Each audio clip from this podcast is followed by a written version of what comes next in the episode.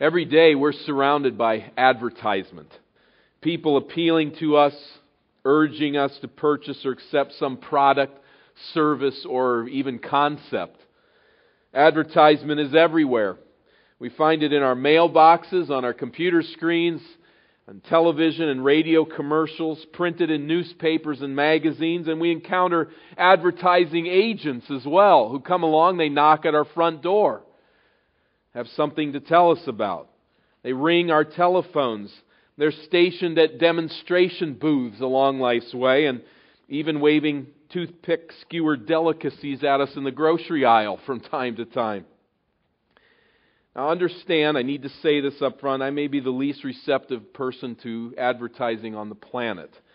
I'm not claiming it's a personal strength, but someone starts advertising and my back stiffens and my blood runs cold and I'm looking for an exit. I will say that. But having said that, I would argue that we're all advertisers. In fact, I believe that there's so much advertisement in this world because we are made in the image of a God who is an advertiser. God is the ultimate advertising specialist. He's not a marketer attempting to sell us anything, of course, but he is a master advertiser, an earnest, passionate, sincere, zealous, even in your face champion of abundant life. He speaks with loud voice, with earnest appeals to give us this life.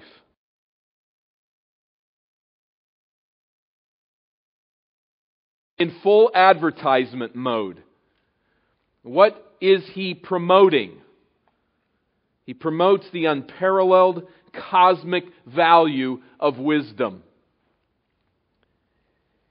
We have established that wisdom, in our studies here in Proverbs, is the ability to live with moral skill and keen discernment the ability to see life from God's perspective and thus to live with a spiritual capacity to avoid moral disaster and to embrace abundant life, to know how to live in the midst of the trials and challenges and difficulties of life, to know how to live an abundant life. This is wisdom. And this God continues to press upon us and promote to us in the book of Proverbs. With this understanding in view of what wisdom is, we come now to the third chapter and find an appeal to highly value and grasp wisdom. It's not a new appeal, as we know, as we come to this place, but chapter 3 and verse 13, where we pick up again today, chapter 3 and verse 13, the Father appeals to the Son, remembering the setting, the Father teaching His Son, and so, in a very real sense, God our Father teaching, instructing us. The Father appeals to the Son to discern, first of all, the unparalleled worth of wisdom to us. The unparalleled worth of wisdom to us. Verse 13 and down through verse 18, we have a distinct, maybe a poem, but it's a distinct unit. And we find here God advertising the worth of wisdom. Blessed is the one who finds wisdom and the one who gets understanding. Here's his thesis statement in verse 13. Remember chapter 2? The Father teaches the Son to go hard after wisdom. He, he says this Make your ear attentive to wisdom. Incline your heart to understanding. Call out for wisdom. Seek it like silver. Search for it as for hidden treasure. Go get it, son. That's the appeal of chapter 2. That line of appeal now is followed here in 313 by a revelation of what the Father is pushing.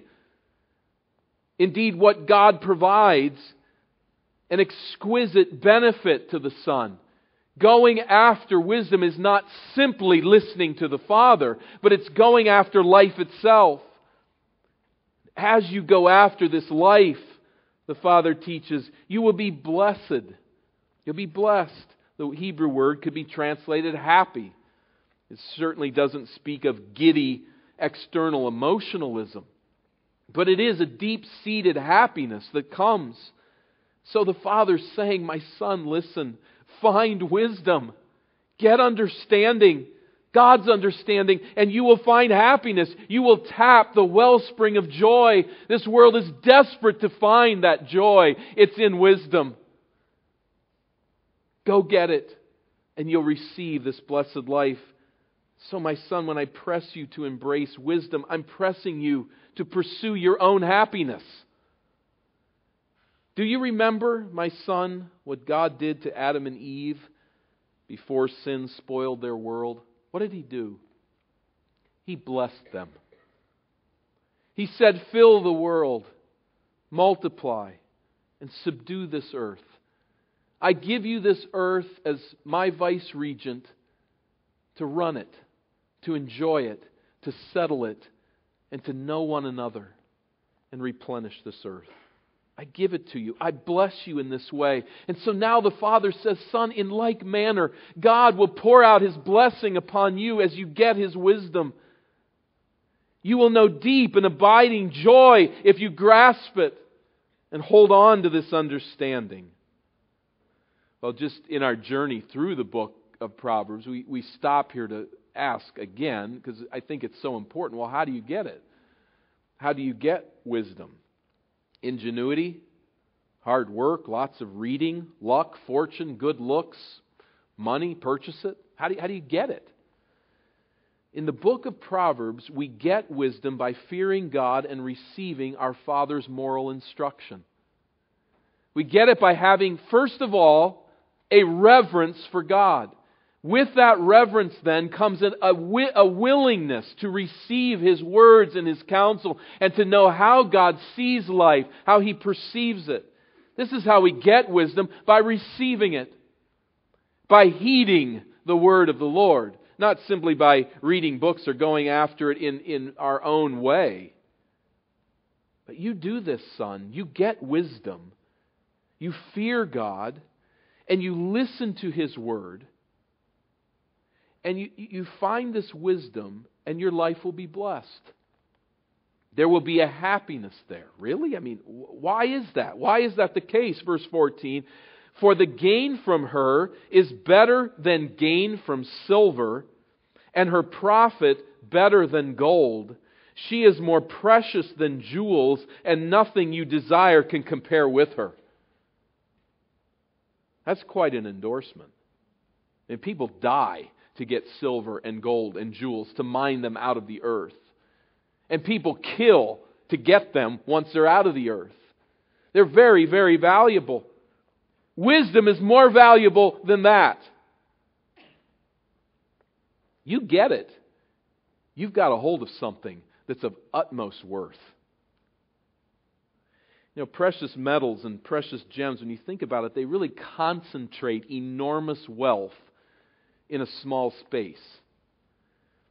You realize you can hold in the palm of your hand something like the Hope Diamond at the Smithsonian Institute in Washington, D.C. You can hold this diamond in your hand. It is worth, rough estimate, about 50 times the worth of this entire church property with all of the cars that are on it right now. You draw a line around everything that's on this place right now, probably all the money in our pockets as well, all of it, 50 times the worth of all of that. You can hold it in the palm of your hand in the Hope Diamond. I wouldn't advise you try it. You'd be a little bit of trouble there, but, but you could put your hand, put it in your hand, and that much worth, 50 times everything that's here, and you can put it in your pocket. It concentrates wealth. And God says to us, think of that diamond in your hand. Think of what you would hold there. Think of its worth, its value. Wisdom is more valuable than that. It's concentrated within your soul. And it can be there, this worth, and it will make your life blessed.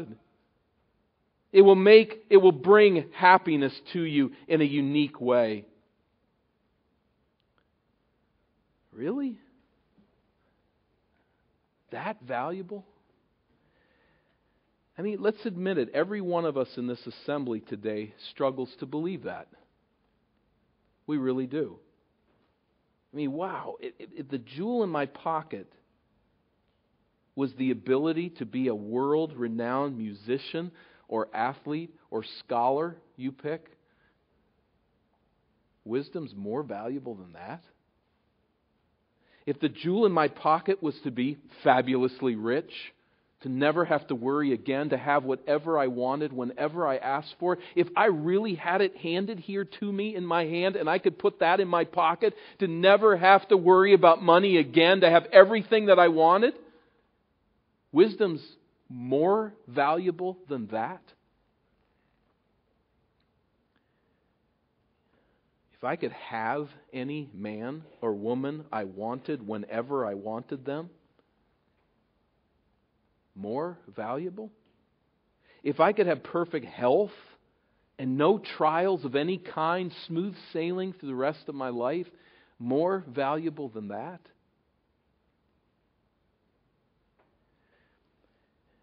It is. The Jewish proverb gets it right. It says, If you lack wisdom, what have you really acquired in this life? If you have wisdom, what do you lack?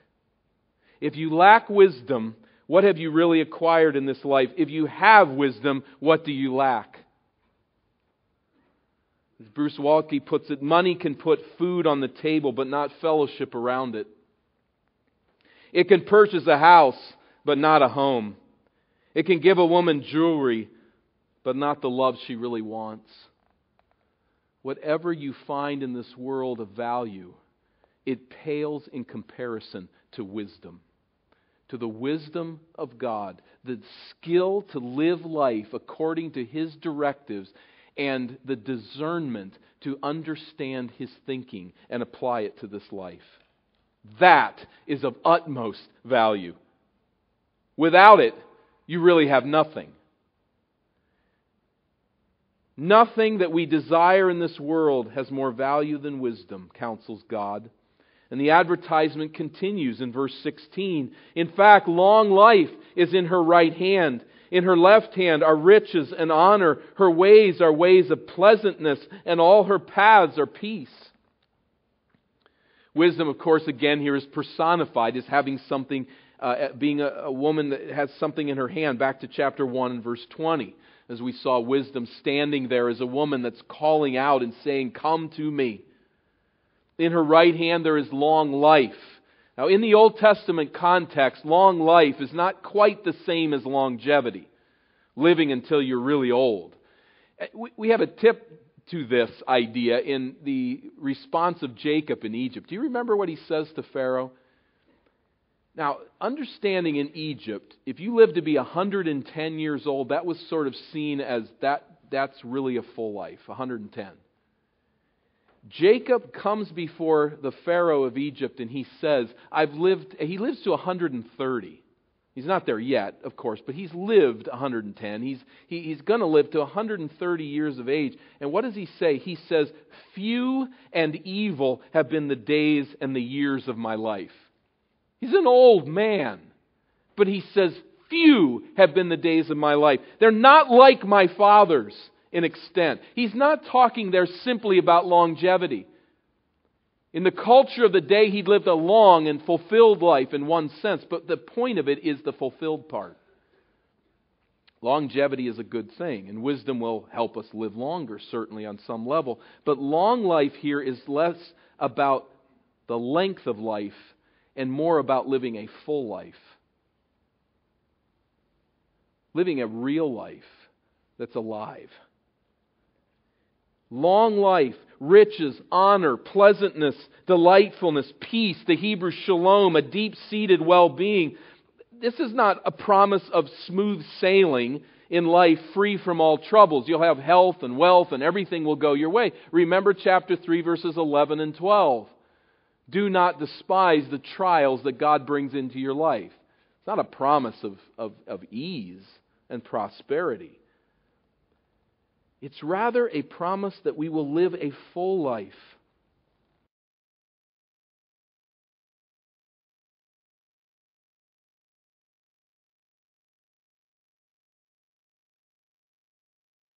wealth, fame, and success. That's how you get those things. But God says these are the results of getting wisdom, of learning to live with moral skill and biblical discernment. That's where this life comes from. Go after it, and you will be blessed. Verse 18 where it says that she is a tree of life to those who lay hold of her. Those who hold her fast are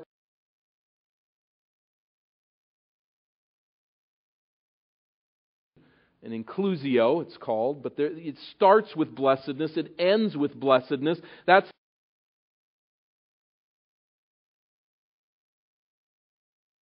blessedness. and as with the word blessing, do you hear echoes again of the Garden of Eden here? God blessed Adam and Eve, and in that garden was the tree of life. Wisdom is like to you a tree of life. The tree of life.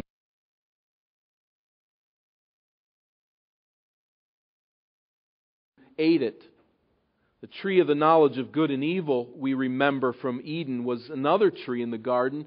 Adam and Eve ate from that tree, so asserting their self dependence and rebellious insistence of determining what is right and wrong for themselves against God's counsel.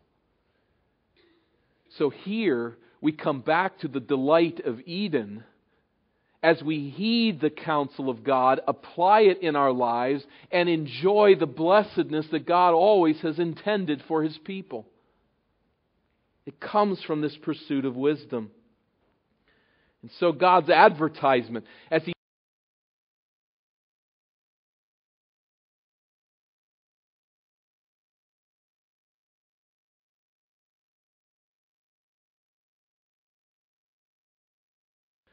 of Scripture without saying God is good. He's good. He is good to us.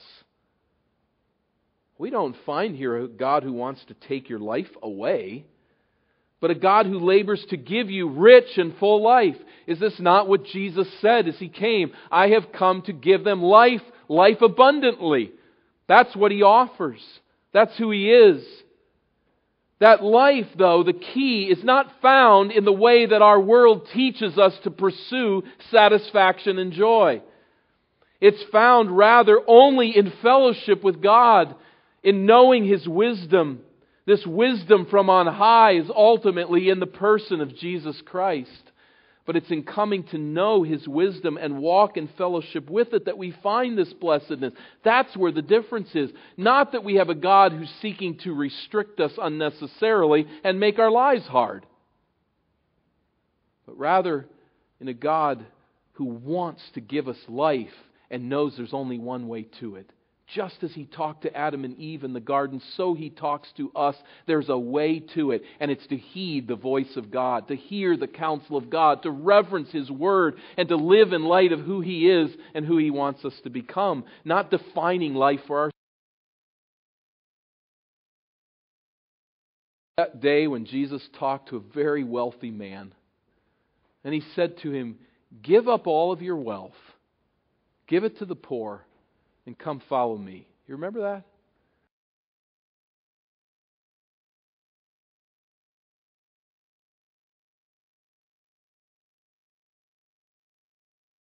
His pocket, and Jesus is saying, Give it up, hand it away to others, and follow me. Now, what's Jesus doing there?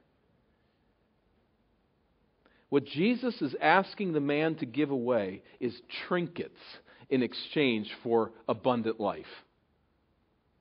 He's saying, wow, it's a really hard call. This would be very difficult to do. It is difficult to do if we're thinking the way this world teaches us to think of what value is and what is important. But what all Jesus is rightly asking the man to do is to give up these trinkets for abundant life. If he saw life rightly, that's not a sacrifice. The man was being given the opportunity to find wisdom personified in Jesus himself, and he held on to his wealth. It did not satisfy him before, or he wouldn't have been coming to Jesus and asking these questions. And as he clutched that diamond in his pocket as he walked away, so to speak,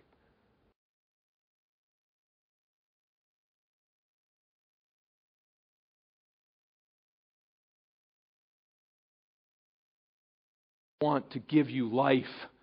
I want you to live it abundantly. There's only one way there, and that's to embrace my wisdom, to reverence.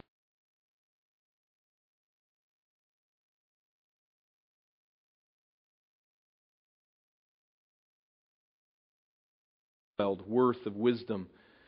In the next section, the Father now explains the indispensable worth of wisdom in God's creative acts.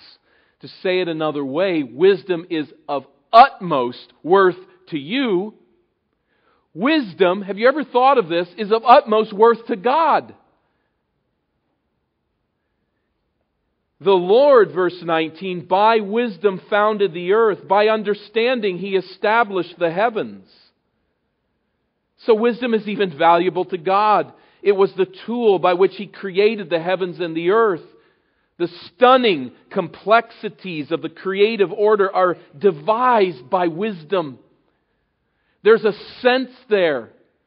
There's a rightness and a beauty in this created universe that God used and employed to bring the world about.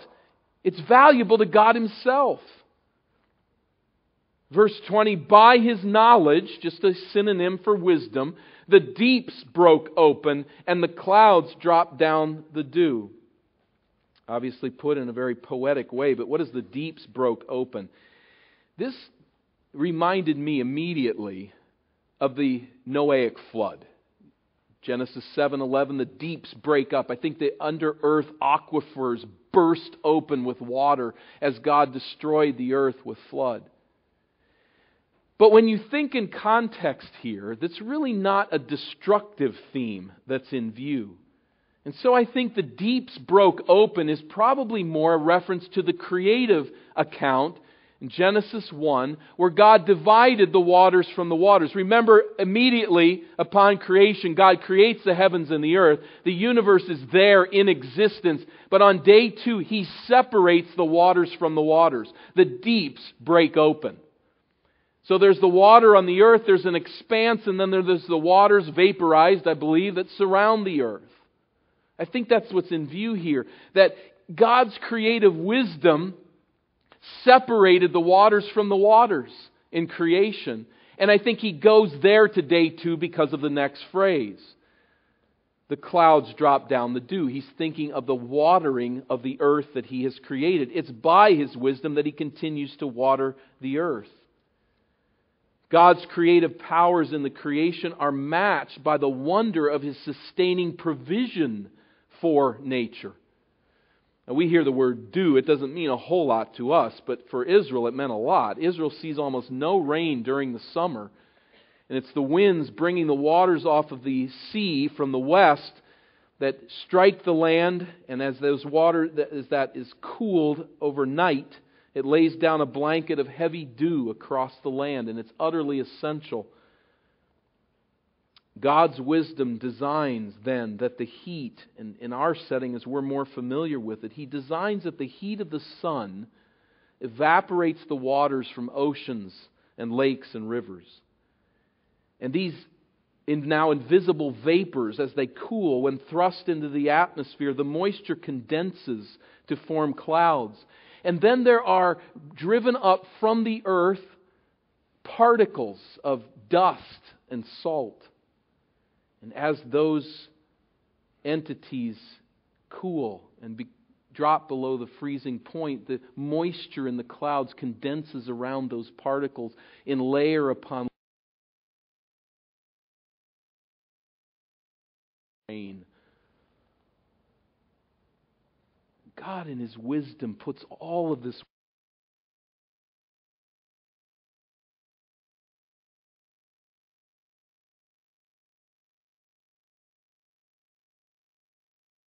they do a little bit here and there. But God has structured this world so that He will continue to provide through rain in a beautiful, intricate system. It's wisdom that led Him to put this world together, is the point. What's said here poetically could be understood scientifically and will be for the rest of our lives as we continue to learn of the wisdom of God in the structure and orientation of the universe. But here's the point think of it with what has come before. You've got to know the value of wisdom to you. You can see the value of wisdom to God in His creative genius.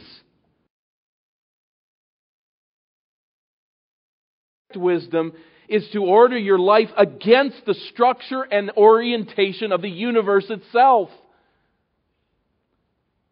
To turn away from what God has said from His counsel and from His wisdom is to rage against the universe. It's the ultimate insanity.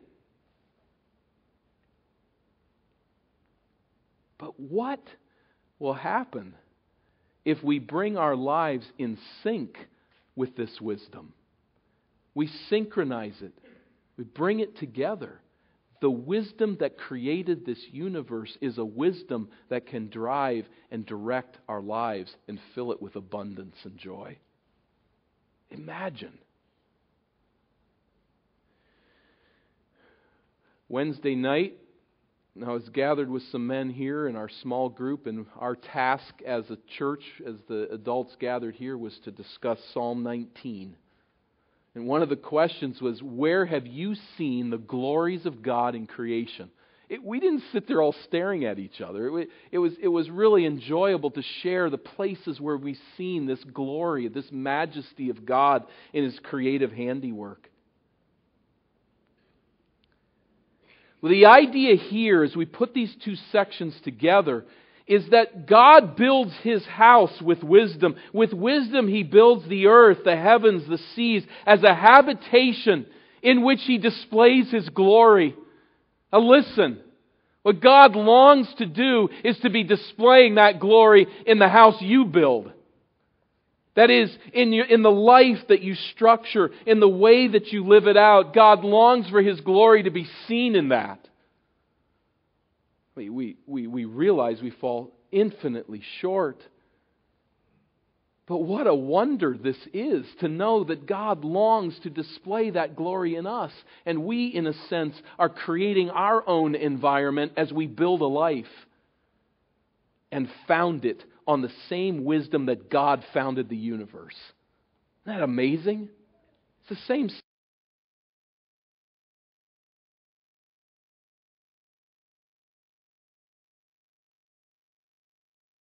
13 through 26. We'll continue on and, and move fairly quickly. But what we find here is three distinct sections, perhaps originally even three separate poems. Poem 1 and 3, I, look at like the arms of a clock. I don't know how else to illustrate this. I thought about it, but I, if this helps you, they're like the arms of a clock.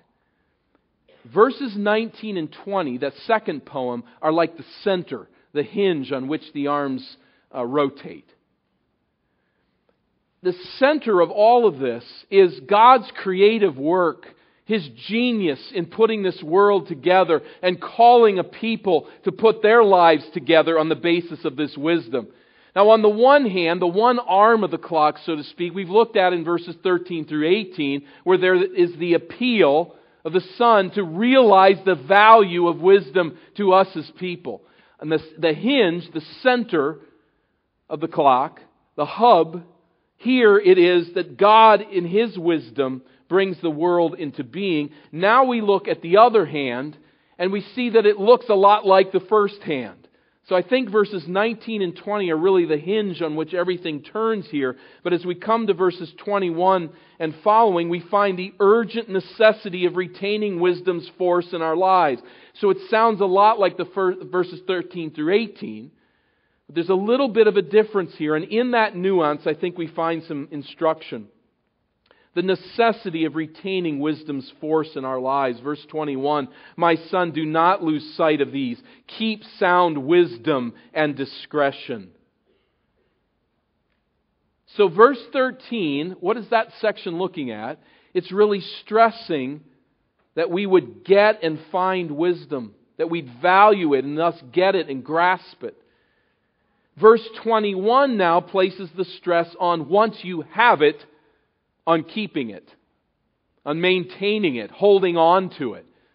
So there's a sense in which it's like it's, it's out there and we gotta go get it. We gotta dig in the earth like we're digging for silver and gold and precious jewels. It takes hard work. You have to keep at it, go after it, find it, do whatever it takes to get it. But once you've got it, hold on to it.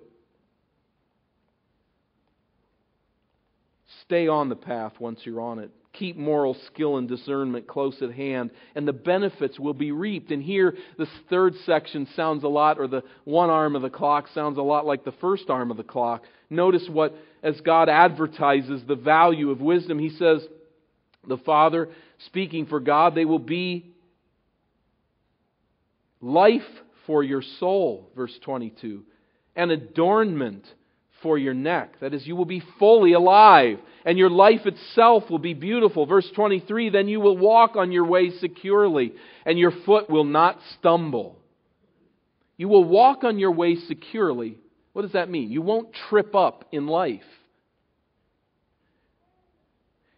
You'll not make a mess of your life. If you're heeding wisdom, you will not make a mess of your life. You will not be suicidal. You'll not live your days in depression.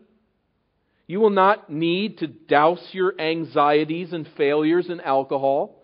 You will not need to find pleasure in illicit drugs. You will not make a wreck of the relationships of your life. The people who surround you, you'll have your enemies, as Jesus did, but you'll have many who see the beauty of your life and love you and appreciate you. You won't ruin your life. You won't be eaten alive by guilt. That's not the life you'll live. Destroyed by guilt. In fact, verse 24 if you lie down, you will not be afraid. When you lie down, your sleep will be sweet. I realize there are physiological reasons for insomnia, and I realize age has its effect upon being able to sleep. But in view here, I think, are the fears, anxieties, and guilt that keep people awake at night. You won't deal with that.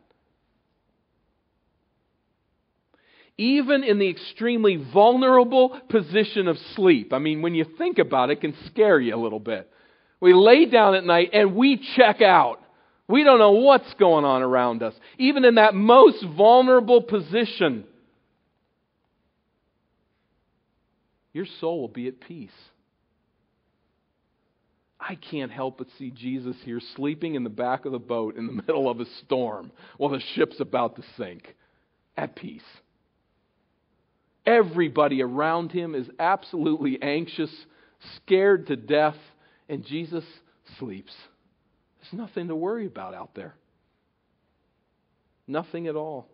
Nothing from within, nothing from without. We learn as we place this trust and confidence in God and fear Him that no matter what comes into my life, He's got it covered. I rest. Doesn't Jesus seem almost irritated when the disciples wake him up and say, Master, we're going to drown here. You might want to wake up.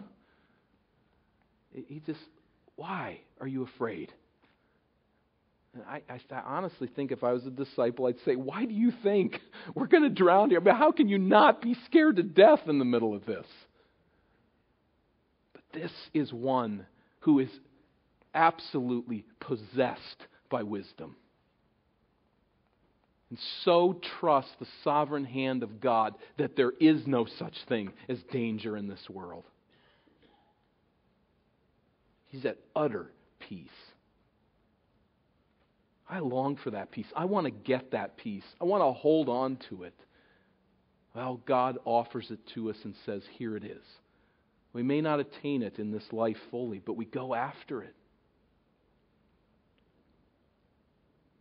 So he says, Do not be afraid. Verse 25. Do not be afraid of sudden terror or of the ruin of the wicked when it comes, for the Lord will be your confidence and will keep your foot from being caught. It's really solid reasons from the Hebrew where, I think we need to end this poem here, these, of these three, and this arm of the clock, so to speak, at this point, rather than as the ESV at least seems to do it at the end of verse 27. All that means very little. But your foot will not stumble. Notice verse 23. Your foot will not stumble. Why? Because God Himself will keep your foot from being tripped up. That's Jesus in the boat. I think he just believed that. He put his confidence that God would protect him and be merciful to him in all circumstances. The Hebrew er, the word translated in the English here confidence from the Hebrew could be translated the Lord will be at your side. He'll be right there with you. Yes, it will give you confidence. He will go with you. And if he goes with you, you can be sure you will not fall, you will not slide, and you will pillow your head at night in peace. It's not covering all circumstances. Not saying in all situations that we can necessarily sleep, but it is speaking of a life at ease, at peace in God that reverences Him and rests not in my ingenuity, but in His grace. I realize it's in a bit of a different context, but you might have heard the last day, right as the uh, Battle of Gettysburg ended, that there was a massive shelling by the South against the Northern lines, and they, they say that the, the shells were falling so consistently that many of the Northern soldiers in the, in the uh, cemetery where they were uh, kind of waiting for this barrage to end slept. It was uh, white noise with capital letters. It was so consistent, they actually slept through it. And I know it's a little different situation, but I think in some measure, that's a picture of the life of Jesus. There were shells going all the time. There were people aiming at him all the time. There were trials and difficulties and heartaches and problems that we can only begin to imagine what he was dealing with, and he rested in God. There's beauty in such a life. I want that kind of life. And God says, I want to give it to you, son.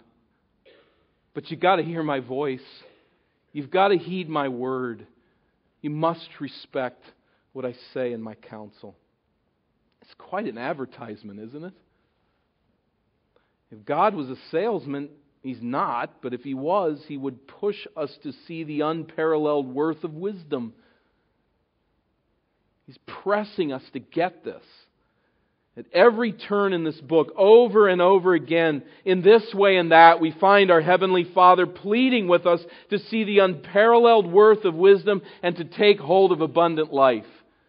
In fact, on some level, this book is really challenging to preach through because there's so much repetition.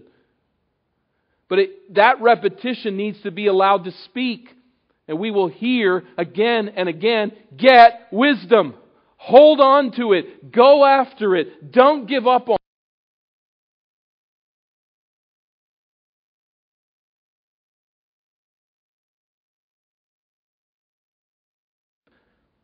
As he built the universe with skill and with wonder.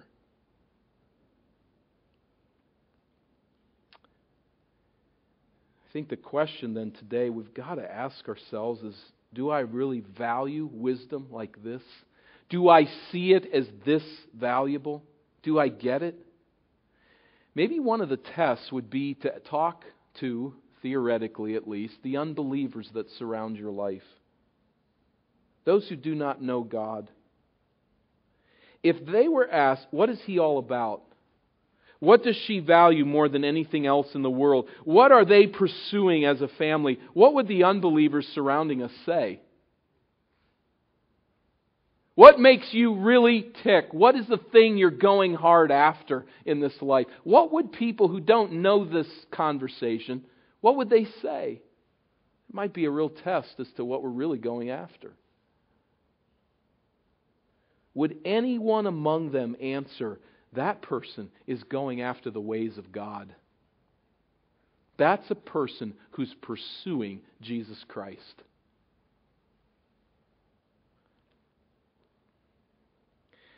If the lost world looking at us would not say that, then it's probably evidence on some level we've got a lot to, to grow and many changes to make. So we come back here today before the text of Scripture and we are encouraged value wisdom, get it, hold on to it, know that any other path leads to disaster and ultimately destruction, while on that path God promises great reward. We can't go this way if we don't see the road. And so we're told and instructed again and again. We've said very little in this sermon about how to get it. God is an advertiser by nature. He created the universe in order to make creatures to know He could display, to know. He made it so that He could display His glory to His creatures, His wisdom, His glory, His wonder. The ultimate exegete the ultimate revelation, the ultimate image of this glory and wisdom is not the, the sunset.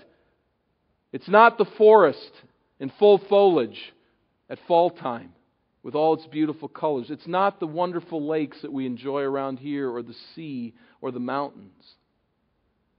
The ultimate revelation of this wisdom is the Lord Jesus Christ. In him, God revealed what wisdom is, for he himself is wisdom. You see, wisdom was with God in the beginning, and the agent used to create the world. This wisdom is ultimately personified in Jesus Christ. And the ultimate wisdom, the ultimate call of obedience from God to us is to come to know that this Son was sent.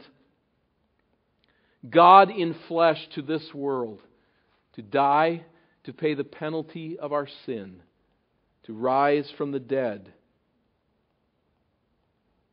so defeat death. And in this way, Jesus is the tree of life. We eat of Him and we will never die.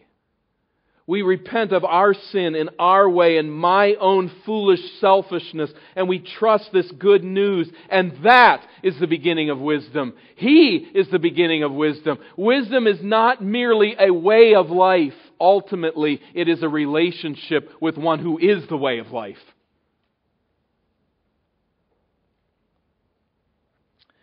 And so, by God's grace, little by little, as He conforms us into the likeness of His Son, we display the wonder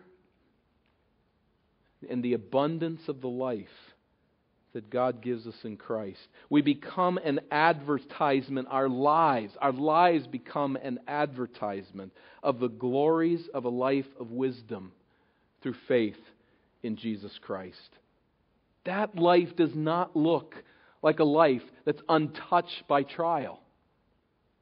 It's a life that deals with trial and relationships and money and death and everything in between in a way that pleases God, that accords with His counsel, and that rests in the wisdom of Jesus Christ crucified and risen. It's in that life that we begin to see the beauty and the glory of God displayed for His honor and for our eternal happiness. Let's bow together. As we close, Father, I pray that you will do a unique work within us. There's junk in our lives that needs to be cleaned out. There are changes that need to be made. There is a focus on what matters that we must face. And I pray that you do that unique work within us here in this hour, in this time together, drawing to Christ those who know not Him as Savior, to find their wisdom in Him, and for those who have met Him, to rejoice together in this great worth, this great value.